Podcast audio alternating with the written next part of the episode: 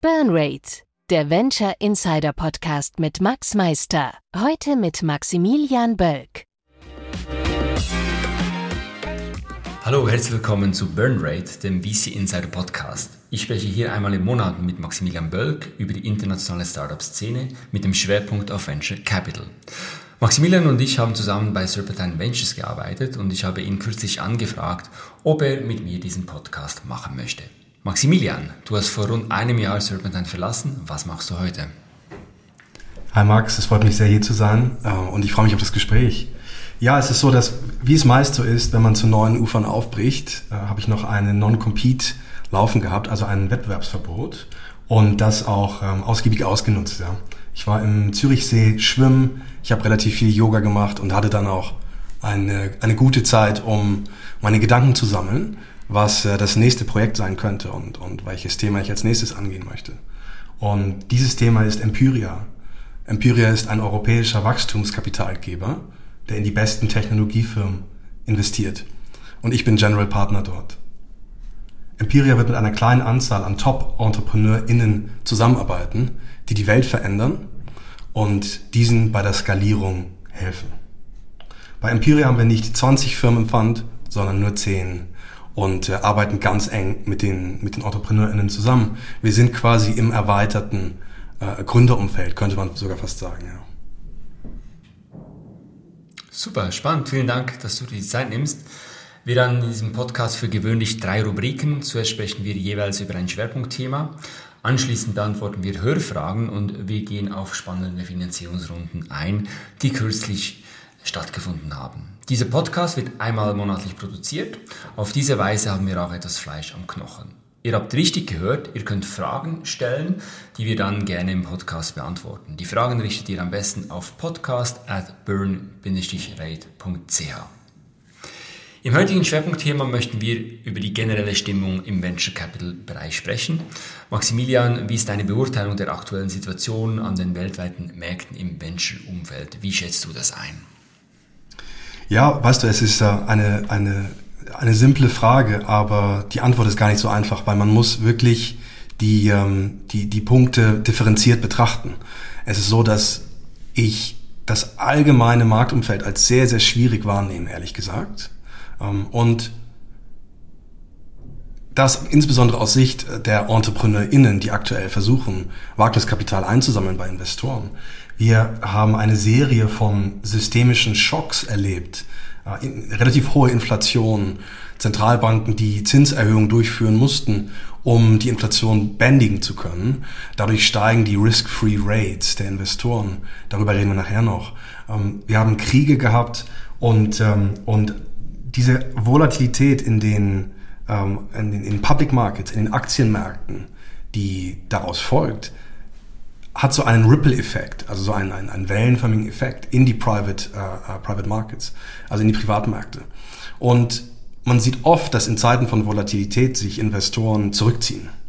Im Venture Capital ist es dann so, dass sich diese Investoren ein bisschen verschanzen hinter ihren eigenen Portfoliofirmen.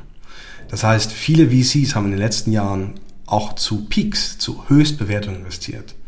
Und die haben natürlich jetzt ein Portfolio aus 30 Firmen, die vielleicht zu, zu hohen Bewertungen ähm, investiert wurden oder, oder finanziert wurden.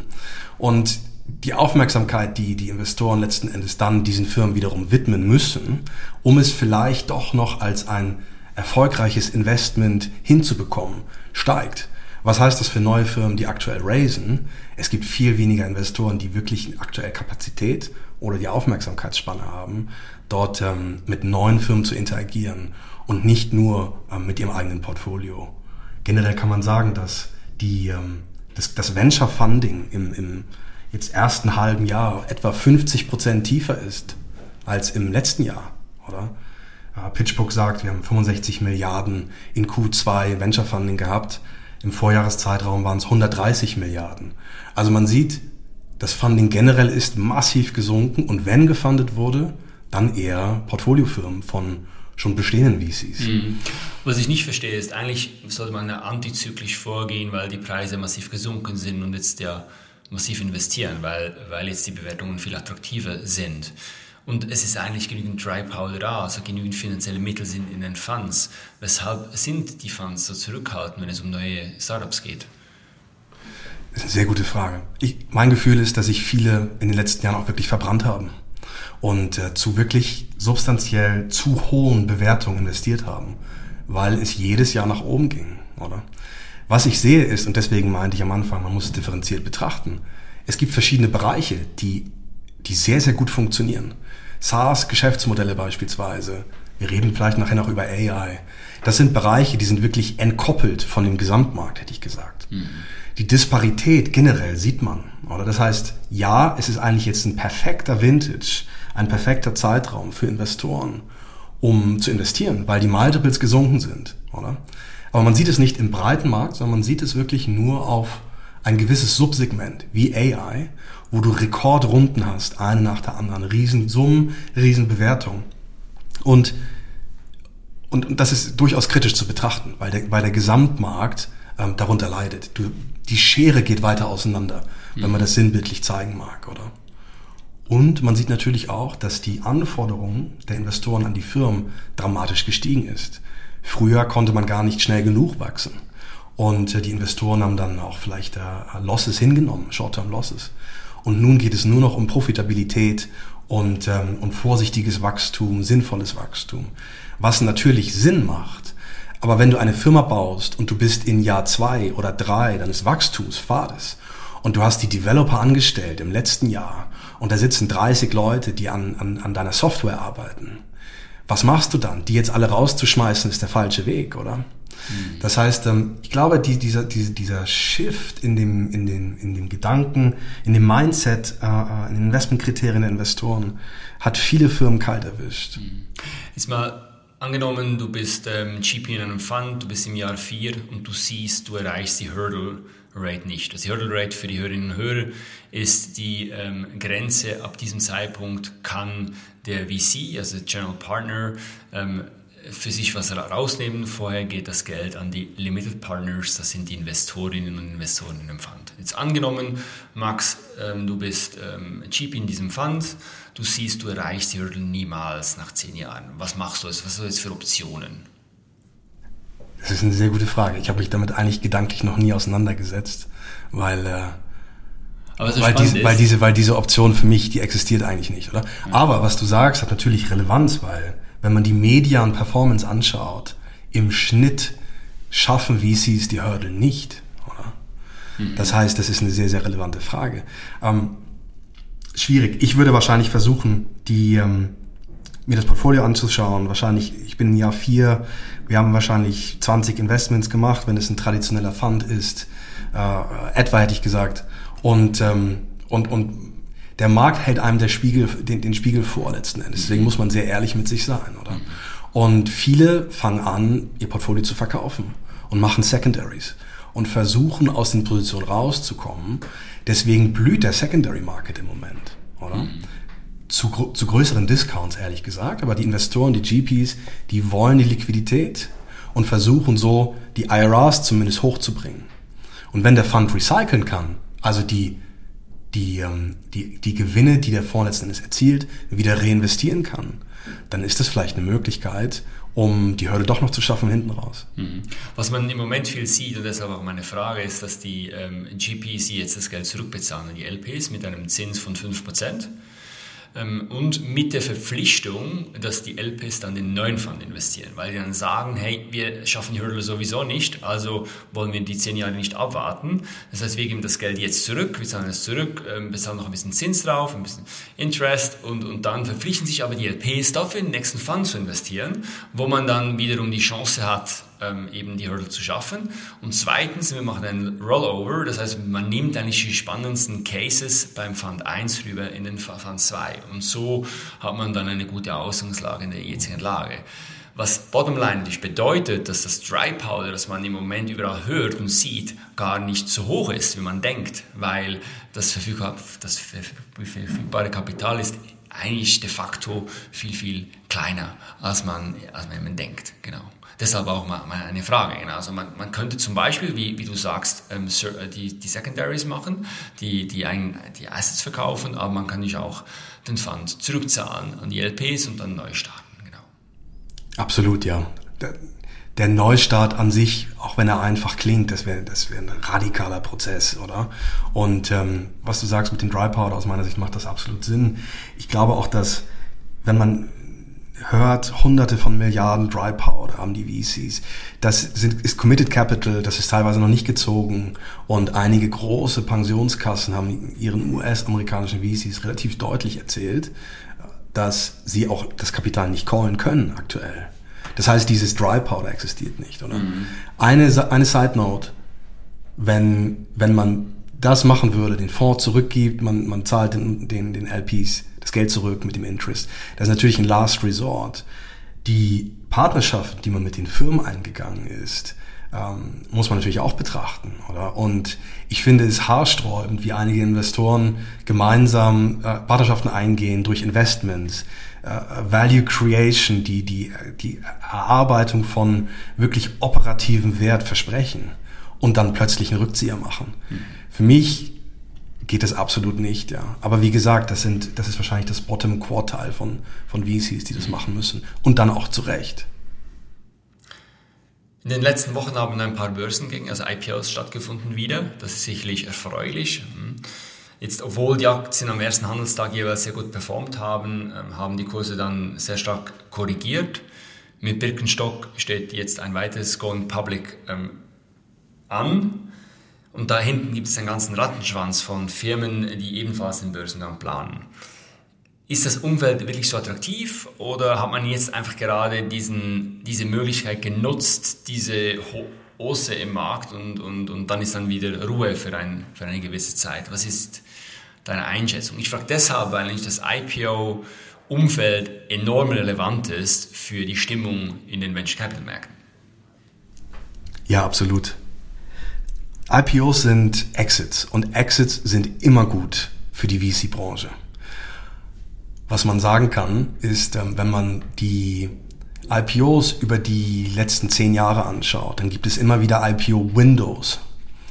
Also Zeitpunkte, in denen es besonders einfach ist, so ein IPO umzusetzen. Und der, der Treiber letzten Endes ist der Demand, also die Nachfrage, der Demand von den Anlegern, von den großen institutionellen aber auch den, den, den kleineren Anlegern letzten Endes, oder? Das heißt, immer wenn die Nachfrage da ist, sollte man ein IPO machen, wenn die Firma reif ist dafür. Oder? Was man jetzt aber bei ARM sieht und, und, und auch Instacart und, und, und eben du sagst Birkenstock kommt, die Tatsache, dass der IPO erfolgt, ist ein Erfolg an sich. Es ist ein Exit, ist super.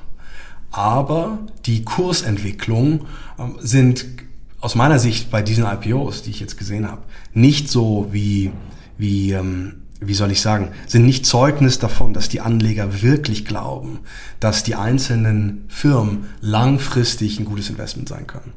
Das heißt, ich sehe das relativ kritisch. Ähm, es gibt aktuell wohl ein IPO-Window und viele Firmen werden folgen. Wenn die Firma selbst äh, äh, bereit ist, letzten Endes ähm, an die Börse zu gehen, dann sollen sie das auch machen wenn sie keine, keine Revenue, äh, keine, keine Gewinne schreiben letzten Endes und nur mittelmäßige Wachstumszahlen haben, dann sehe ich das auch kritisch, weil der Markt wird sie brachial abstrafen. Die Early-Investoren verdienen viel Geld, die Late-Stage-Investoren okay und dann straft der Markt die Aktie radikal ab. Und ich bin mir immer nicht sicher, ob, ob, ähm, ob die EntrepreneurInnen wirklich wissen, worauf sie sich dann einlassen. Äh, wenn sie einmal gelistet sind, ja. Absolut, absolut. Gehen wir vielleicht auf ein IPO kurz ein, auf Instacart. Ähm, die waren bekanntlich früher mal bei ähm, rund 40 Milliarden US-Dollar bewertet und ähm, gingen jetzt für 10 Milliarden an die Börse, also ziemlich hoher Abschlag. Jetzt trotzdem wurde der Börsengang als äh, Erfolg gewertet. Weshalb ist das so? Ist das, was du vorhin gesagt hast? Oder man hat ja genau, man hat ja dann wirklich gesagt, also man hat es nicht mal zugetraut, Instacart vor ein paar Wochen oder Monaten, dass sie es hinkriegen. Sie haben es hingekriegt, was ja in meinen Augen auch sehr positiv ist. Aber wie beurteilst du Instacart oder das, das Geschäftsmodell, wie auch dann den Börsengang von Instacart? Ja gut, lass uns doch mit dem Geschäftsmodell anfangen, wenn, wenn das in Ordnung ist. Dann ähm, sind meine Erläuterungen wahrscheinlich auch ein, ein bisschen klarer. Das Geschäftsmodell von Instacart ist einfach und ist genial. Ich, ich finde es wirklich sehr, sehr cool. Die Firma verknüpft Lebensmittelläden mit EndkundInnen und sogenannten Personal -Shop, Personal Shoppern, die dir die Einkäufe nach Hause bringen, im Kern, oder? Ähm, natürlich layern, layert die Firma dann noch so spannende, äh, wie sagt man, äh, Income Streams äh, darüber, wie ähm, die Membership Clubs, wo man dann eine Gebühr bezahlt. Und ähm, sie machen auch sehr gutes Marketing, da können sie dann auch ihren GeschäftskundInnen wieder einiges äh, abverlangen. Also die, die, wie soll ich sagen, sie haben so ein mehrstufiges Umsatzmodell, was eigentlich ganz spannend ist als Investor, oder? Die Nutzerzahlen sind etwa bei 10 Millionen. Ähm, ist auch sehr, sehr spannend. Wenn es wirklich 10 Millionen aktive Nutzer sind, dann ist das eine relativ große Marktmacht. In den USA und auch Kanada, außerhalb davon sind sie meines Wissens nach nicht. Oder das unterscheidet sie auch zum Beispiel von DoorDash, die dir alles liefern, auch Restaurant, Takeouts und so weiter. Nun, im Kern ist es ein spannendes Geschäftsmodell. Ich verstehe die Bewertung die du eingehend erwähnt, erwähnt hast, ehrlich gesagt nicht. Ähm, ich habe verstanden, dass Instacart eine 39 Milliarden Bewertung hatte ähm, in der vorigen Runde. Jetzt sind sie zu knapp 10 Milliarden an die Börse gegangen. Das ist eine Katastrophe für die Late-Stage-Investoren, oder? Und ja, wie soll ich sagen? Nothing to write home about. Du hast ein IPO geschafft, das ist großartig. Die Gründer verdienen unfassbar viel Geld. Äh, wenn sie noch viele Aktien haben. Ähm, es hat ein gutes Ergebnis für viele Mitarbeiter. Aber meines Erachtens nach ist es wirklich verfrüht, in diesem Fall an die Börse zu gehen. Vor 30 Jahren sind Firmen an die Börse gegangen, wenn sie zehn Jahre lang positive Zahlen hatten, gutes Umsatz, Umsatzwachstum etc. Jetzt geht Instacart mit zwei Milliarden Umsatz an die Börse, war vorher bei, bei fast 40 Milliarden bewertet. Die Frage ist, wie kommt diese Bewertung zustande? Oder? Das Einzige, was ich mir erklären kann, ist, dass man damals gedacht hat, die Pandemie wird für, wird für immer weitergeschrieben. Und Instacart ist die einzige Adresse, über die wir unsere Lebensmittel äh, bestellen können. Ich glaube, dass, und da bin ich nicht alleine, die Anleger haben es jetzt dann auch gezeigt, nach der anfänglichen IPO-Aufruhr, äh, ein bisschen Kursincrease, hat die Aktie jetzt alle äh, Kapitalgewinne abgegeben aus meiner Sicht und, und dümpelt jetzt dann wieder so ein bisschen rum. Ich glaube, dass ähm, sie werden Schwierigkeiten haben, weil, ja, ich habe damals äh, auch mal so ein, ein IPO-Mandat betreut, so, so, ein, so ein, ein Vorbereitungsprozess. Und das dauert 24 Monate. Das heißt, du hast 24 Monate Zeit, das Geschäft zu 12 bis 24 Monate. Du hast diese Zeit, um das Geschäft zu trimmen auf den IPO. Das heißt, oft werden die Zahlen ein bisschen geschönt, die Preise werden kurz vorher angehoben, die Margen sehen besser aus. Und ich vermute, dass Instacart das auch gemacht hat. Nun ist die Frage, wie nachhaltig diese Tätigkeiten sind, oder? Und ja, das wird der Markt zeigen. Also ich glaube, der Erfolg ist der IPO selbst in einem Marktumfeld, das aus Volatilität geprägt ist hm. und Unsicherheit. Genauso wie bei ARM und genauso wie bei, bei den anderen. Aber ich bin selbst ja, sehr, sehr skeptisch. Okay. Gibt es das Modell von Instacart auch in der Schweiz? Das gleiche Geschäftsmodell? Haben wir das auch hier? Ja, äh, interessant, dass du fragst. Es gibt äh, ein ähnliches Modell, das heißt Stash. Mhm. Und äh, Stash ist eben auch im, im, im Instant Delivery unterwegs, ähm, liefert dir deine Lebensmittel in einem Zeitfenster von 10 bis 30 Minuten und ist meines Wissens nach äh, Marktführer in der Schweiz. Ja, ja das Flash kenne ich nicht gut. Kann ich dann auch noch ein bisschen aus dem Nähkästchen plaudern später oder beim nächsten Mal. Aber Instacart ist, glaube ich, das, was Mood auch macht in der Westschweiz. Das heißt, du hast einfach dann die, äh, die Fahrerinnen und Fahrer, die für dich einkaufen.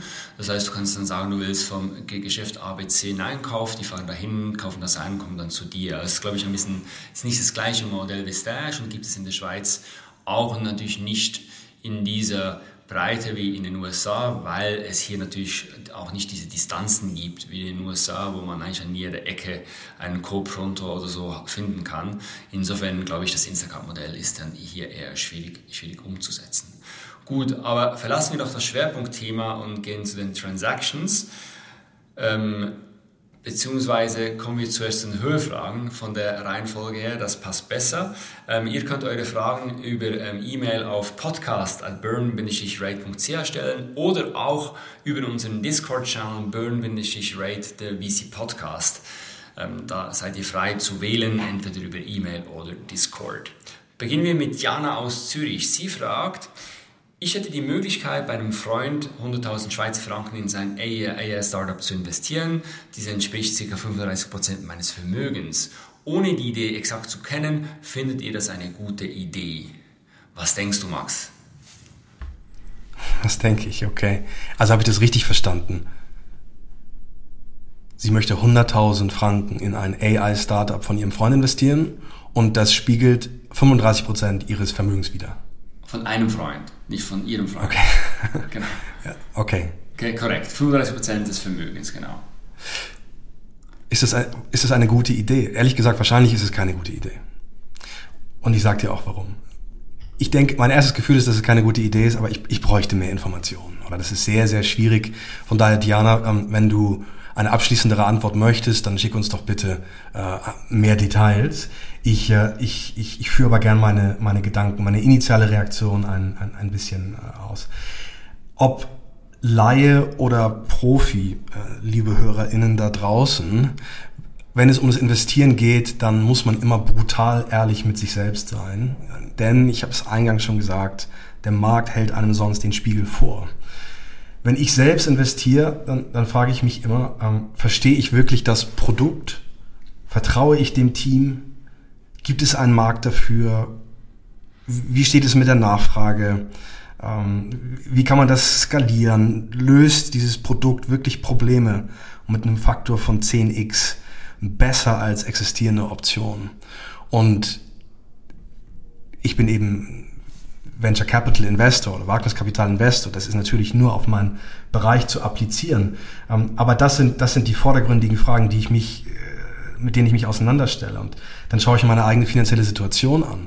Wie viel kann investiert werden, wenn ich jetzt ähm, das nicht beruflich mache, sondern selbst für mein eigenes Portfolio? Und es gilt generell bei Investments, vielleicht sollten wir einen kleinen Disclaimer einfügen, das ist keine Anlageberatung, Aktien haben Totalverlust. Ähm, generell gilt bei Investments, wenn man wenig Ahnung hat, dann sollte man diversifizieren. Wenn ich über einen Bereich wenig weiß, dann ist es sehr, sehr sinnvoll, beispielsweise im Aktienbereich einen großen ETF zu kaufen, MSCI World, S&P 500 und so meine Vermögensbasis aufzubauen letzten Endes, oder? So kann ich ein Better, also eine systemische Rendite erzielen, ohne jetzt äh, groß Ahnung haben zu müssen, ohne das Risiko zu haben, dass mal eine Firma umkippt und ich einen Totalverlust habe wegen einer Firma. Ähm, Warren Buffett und Charlie Munger würden sagen, dass wenn man, Diversifikation ist nichts für diese Herren, wenn man wirklich Ahnung hat, dann muss man tief reingehen und dann gibt es Situationen im Leben, in denen man all sein Kapital und vielleicht sogar auch noch mehr durch Leverage in eine Opportunität stecken sollte. Das ist sehr kontrovers, was ich hier sage, oder? Diese Möglichkeiten offerieren sich oder offenbaren sich, aber vielleicht nur einmal im Leben. Und wenn du jetzt, liebe Diana, sagst, du bist ein AI-Expert, das ist das beste Unternehmen, was du die letzten zehn Jahre gesehen hast, und du hast dir 5000 andere angeschaut, und du glaubst, that's the way to go, dann kann ich die Entscheidung nachvollziehen. Die Statistik ist aber gegen dich. Und wahrscheinlich wird es das nicht sein. Ähm, von daher, wenn man sich unsicher ist, diversifizieren. Und nur wenn man 100% überzeugt ist, ähm, tief reingehen, High Conviction Investments, oder? Und das, der dritte Punkt ist, du bist befreundet mit der Person. Was passiert, wenn es schief geht? Was passiert mit dieser Freundschaft? Und ich versuche, ich versuche wirklich äh, Freundschaft und Geschäft zu trennen und, ähm, und ja, vielleicht gibt es einen Mittelweg. Vielleicht kannst du deinem, deinem, deinem Kumpel äh, helfen bei der Skalierung, ohne so viel Kapital zu at risk zu setzen, wie wir sagen, äh, zu, zu riskieren. Vielleicht ist es ein kleinerer Betrag. Es gibt viele Mittelwege, ja. Aber melde dich doch gerne mal mit mehr Informationen, dann kann ich dir auch eine bessere Antwort geben. Ja, das ist eine gute Ausführung, Max. Ähm, ich finde auch, ähm, wenn, was kann man investieren in VC? ich sage immer maximal 5% des Vermögens, das ist ja. wahrscheinlich gerechtfertigt, aber kaum mehr, außer du bist wirklich die Expertin, der Experte im Thema, dann kann es schon mal mehr sein. Dann zweitens, es gibt so viele AI-Startups, jede Woche auch in der Schweiz schießen sie wie Pilze aus dem Boden. Also dort zu differenzieren, was ist ein gutes Startup und was nicht, ganz schwierig. Also vielleicht sicherlich schauen, gibt es einen kleinen Use Case. B2B ist einfacher zu beurteilen als B2C und so weiter und so fort. Also das ist sicherlich auch ganz wichtig. Und der dritte Punkt von mir, was du auch gesagt hast, in befreundete Personen investieren ist super heikel. Die Wahrscheinlichkeit, das muss man auch mal ganz klar sagen, ist, dass das Startup überleben wird, ist bei vielleicht 10%. Die Wahrscheinlichkeit, dass dieses Startup eine Rendite erzielt, die gerechtfertigt ist, ist noch viel, viel kleiner. Ähm, von daher ähm, hier wirklich aufpassen und man muss sich einfach im Klaren sein, dass man mit diesen 100.000 Franken einen Totalverlust erleiden kann. Gut, gehen wir weiter zur zweiten Hörerinnenfragen ähm, von Ralf aus Listhal bei Basel.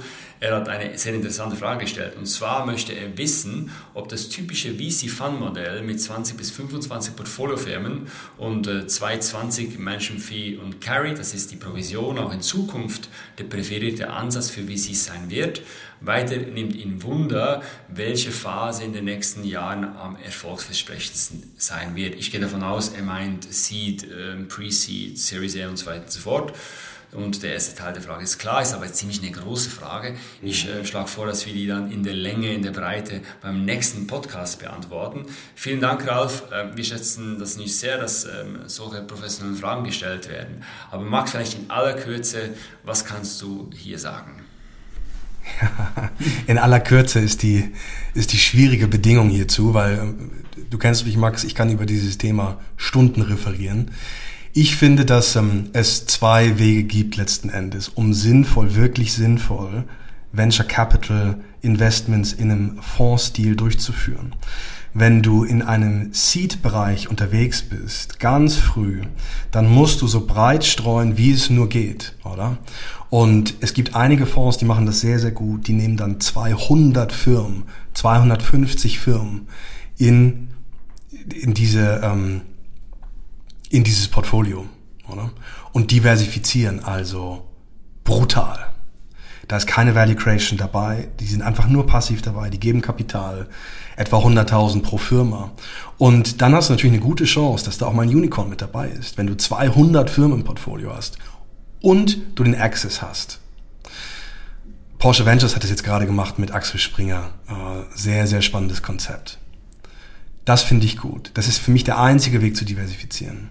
Der zweite Weg, den präferiere ich, weil für mich ist das, wie soll ich sagen, das ist ähm, äh, wesentlich relevanter. Ich, äh, ich bin nicht in, in, den USA, ich bin nicht im Silicon Valley. Mich rufen die US-based Firmen nicht äh, an, bevor sie gegründet haben, oder? Ähm, was ich aktuell mache mit Empiria ist, wir investieren in die besten europäischen EntrepreneurInnen im Technologiebereich, wenn diese schon Product Market Fit haben. Das heißt, es ist eine etwas spätere etwas spätere Phase. Nun, was man hier machen muss, ist, ein kleineres Portfolio zu fahren mit High Conviction Investments. Ich versuche ähm, in diesem Ansatz den Private Equity Ansatz zu, zu referenzieren. Es gibt beispielsweise die Firma 3G Capital, mit denen hatte ich früher mal ein bisschen zu tun. Die kaufen eine Firma, eine einzige und arbeiten dann die nächsten zehn Jahre daran, diese Firma groß zu machen und eine gute Rendite zu kreieren durch verschiedenste wirkliche äh, Unternehmensschritte. Und das ist ein sehr extremes Prinzip und das gibt es im Venture Capital nicht, weil es viel zu risikoreich ist.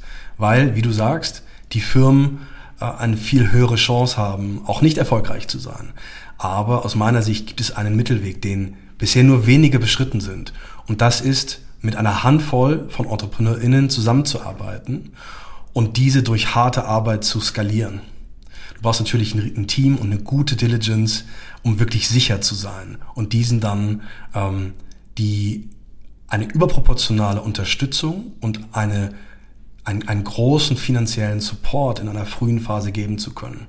Also meine Antwort, Ralf, ähm, wenn du früher mal bei Google Ventures gearbeitet hast und dich selbstständig machst, dann kannst du ein 200 äh, äh, Firmenfund aufbauen in der Seed-Phase. So diversifizierst du. Ansonsten um wirklich deinen Investoren eine Outperformance garantieren zu können, dann musst du im Grunde investieren in Dinge, die du beeinflussen kannst. Und für mich ist es eine Handvoll von Firmen und mit diesen gemeinsam die Welt zu erobern. Das sind High Conviction Investments. Oder? Und das ist das Modell, was die nächsten zehn Jahre relevant sein wird.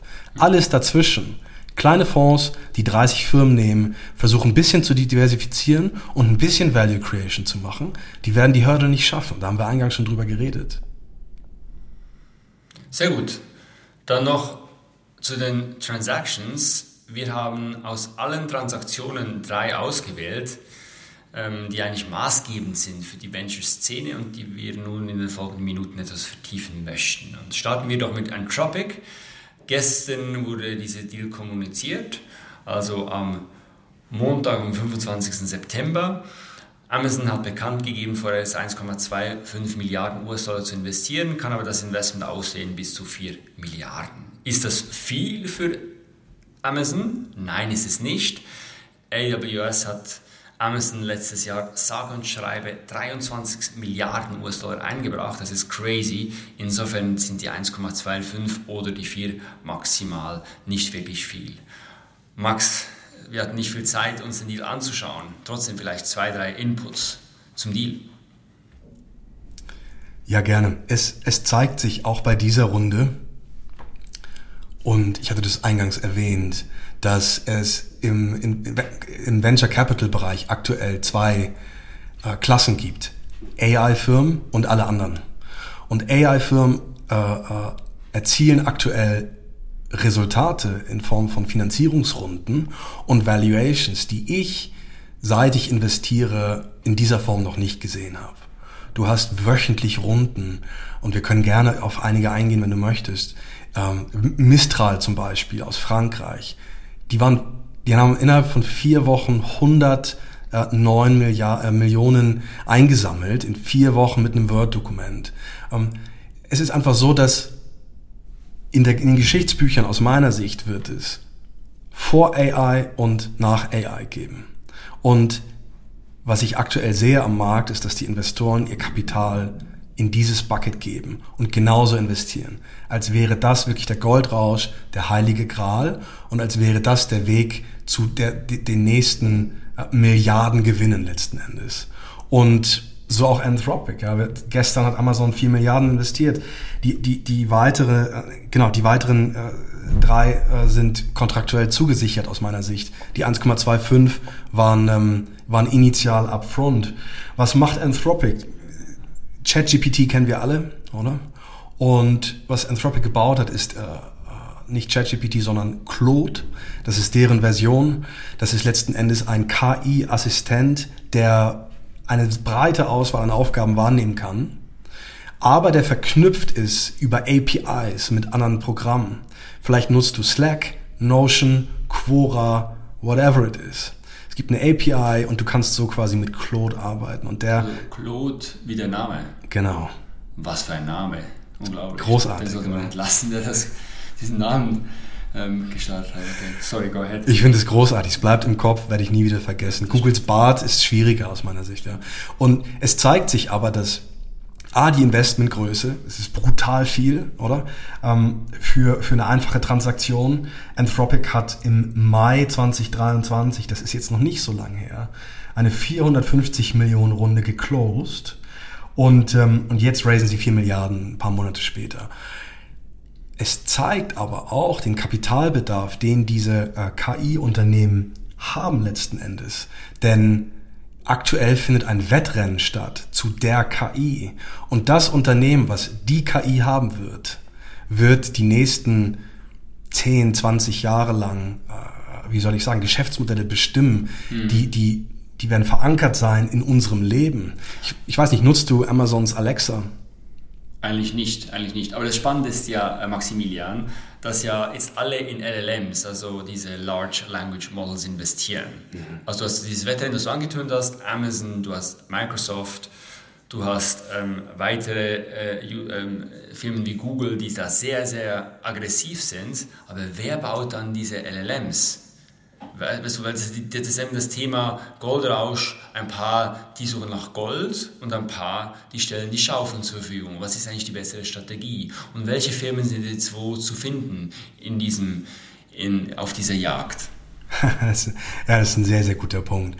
Also ähm, aus meiner Sicht sind es wirklich einige wenige Personen, die bei den großen AI-Firmen, sagen wir mal OpenAI, die ähm, die Entwicklung vorantreiben. Natürlich hast du hunderte von Developer, aber wegweisend sind es einige wenige Personen, die dieses Wettrennen befeuern letzten Endes, oder?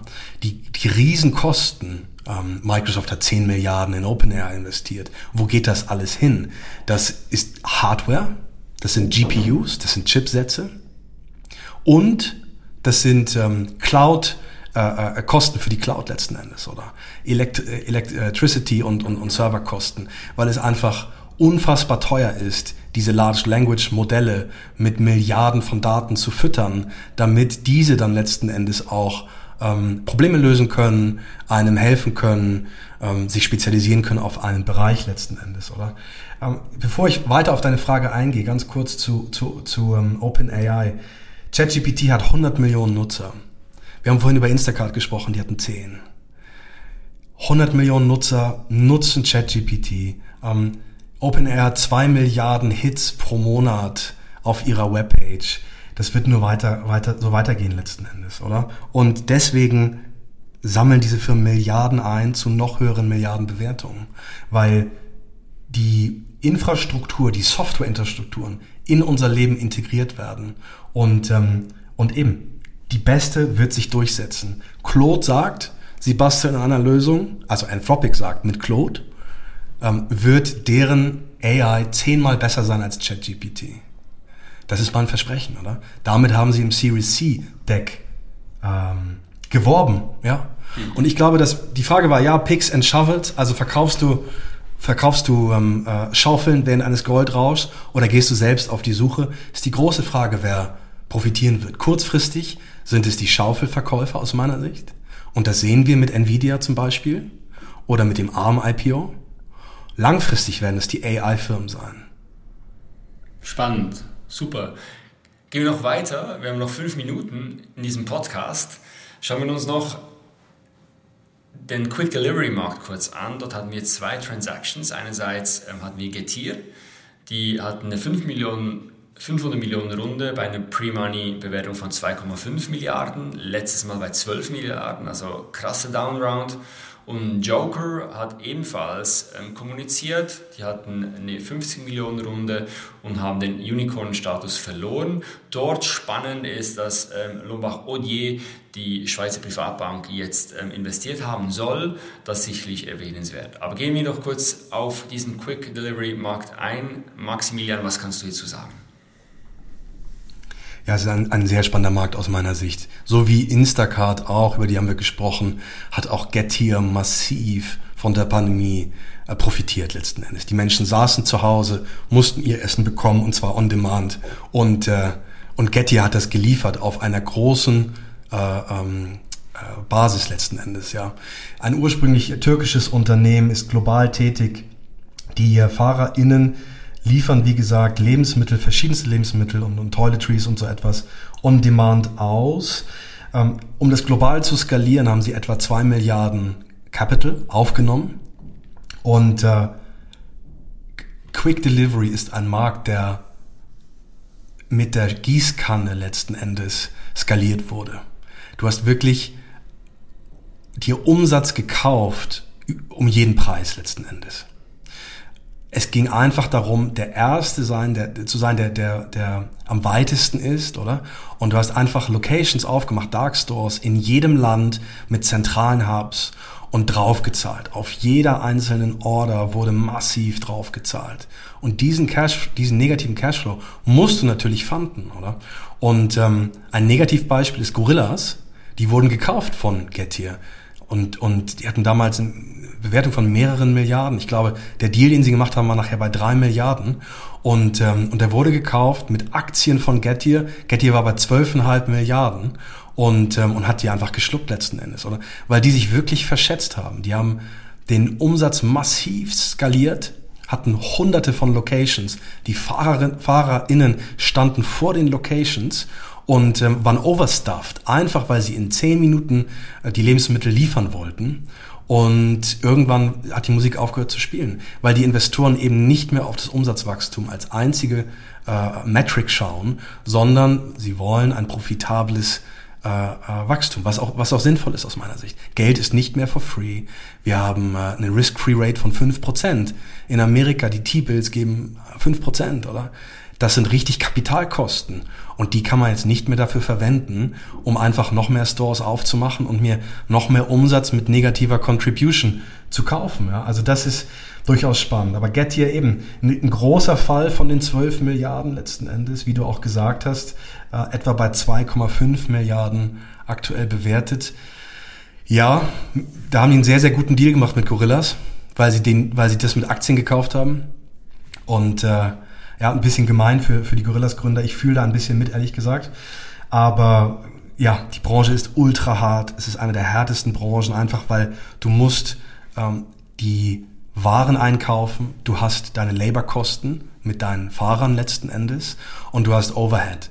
Und die Profitmarge ist einfach extremst thin, oft negativ. Oder? Es gibt einige, einige Firmen, die es schaffen, das ins Positive zu drehen.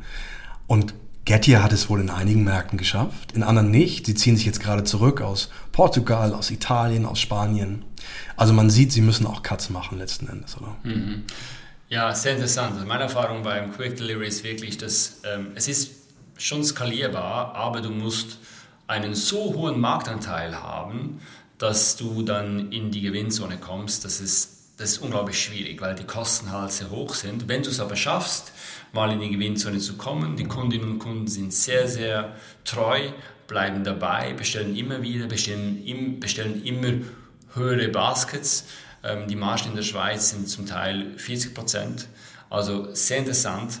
Und insofern glaube ich grundsätzlich schon an den Markt. Ich denke einfach, dass, ich, dass diese Konsolidierung dem Markt sehr gut tut und eigentlich die logische Konsequenz eigentlich ist vom ähm, ganzen, von der ganzen Branche. Ja, Maximilian, wir haben gesagt, wir haben versprochen, wir haben noch einen Deal und die Zeit ist schon fast abgelaufen. Wir haben noch ein paar Sekunden, aber nehmen wir diesen Deal noch mit. Lean IX, ein ähm, Deal, der kaum kommuniziert worden ist. Das war ähm, Softwaregigant SAP, die haben das bekannt gegeben. Der wurde auch schon als ähm, closed kommuniziert. Das Closing soll aber erst im Q4 stattfinden, also ist noch nicht über die Bühne. Das hat irgendwo geleakt. Ähm, LinaX ist sehr unbekannt, soll aber eine Milliardenbewertung an der Exit sein. Vielleicht ganz kurz, ähm, was macht LinaX? Ja, also ein, ein sehr, sehr spannender Deal aus meiner Sicht, weil, wie du sagst, der ist überhaupt nicht auf dem Radar und wenn das wirklich so durchgeht zu einer 1,2 Milliarden Bewertung, dann wäre das der größte Startup-Deal in der Geschichte in Deutschland, glaube ich. Ja, ich kenne keinen größeren. Es gab noch mal äh, ja, Dr. Hat Flaschenpost für eine Milliarde gekauft, 2020 meine ich. Ähm, das, ja, das wäre vielleicht der zweitgrößte. Also super spannender Deal und wirklich unter dem Radar. LinaX ist eine klassische Software as a Service Firma, hat meinem Verständnis nach über 100 Millionen Umsatz, äh, wahrscheinlich so 600 bis 1000 Mitarbeiter. Ich, ähm, ich bin mir ziemlich sicher, dass etwa 50 Prozent von ihrem Umsatz aus den USA kommen, was, was sehr, sehr selten ist für ein deutsches oder auch europäisches Unternehmen. Ähm, 2012 gegründet von André Christ und, ähm, und liefert letzten Endes die Lösung für Unternehmen, ihre eigene Softwarearchitektur in den Griff zu bekommen. Das heißt, Lean IX sagt dir, welche Programme vielleicht redundant sind, welche Programme vielleicht alt sind, was es für Integration braucht und kümmert sich auch um die Sicherheitsschnittstellen. Und das äh, ist natürlich ein extrem skalierbares Produkt.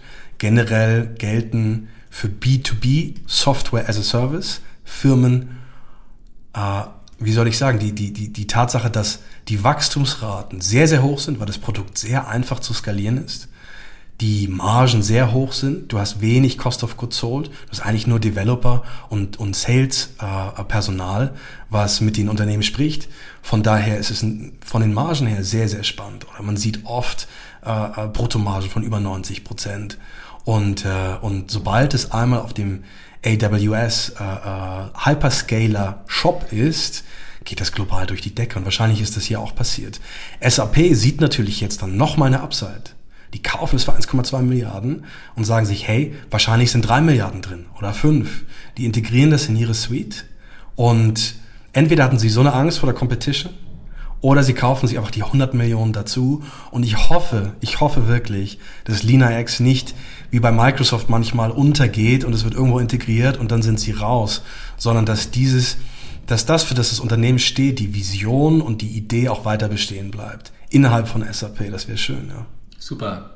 Maximilian, das war unser erster Podcast. Vielen Dank für die Aufmerksamkeit. Ich würde mich sehr freuen, wenn ihr beim nächsten Mal wieder mit von der Partie seid. Fragen bitte stellen an podcast at burn-rate.ch. Ich wünsche euch noch einen schönen Tag. Tschüss zusammen.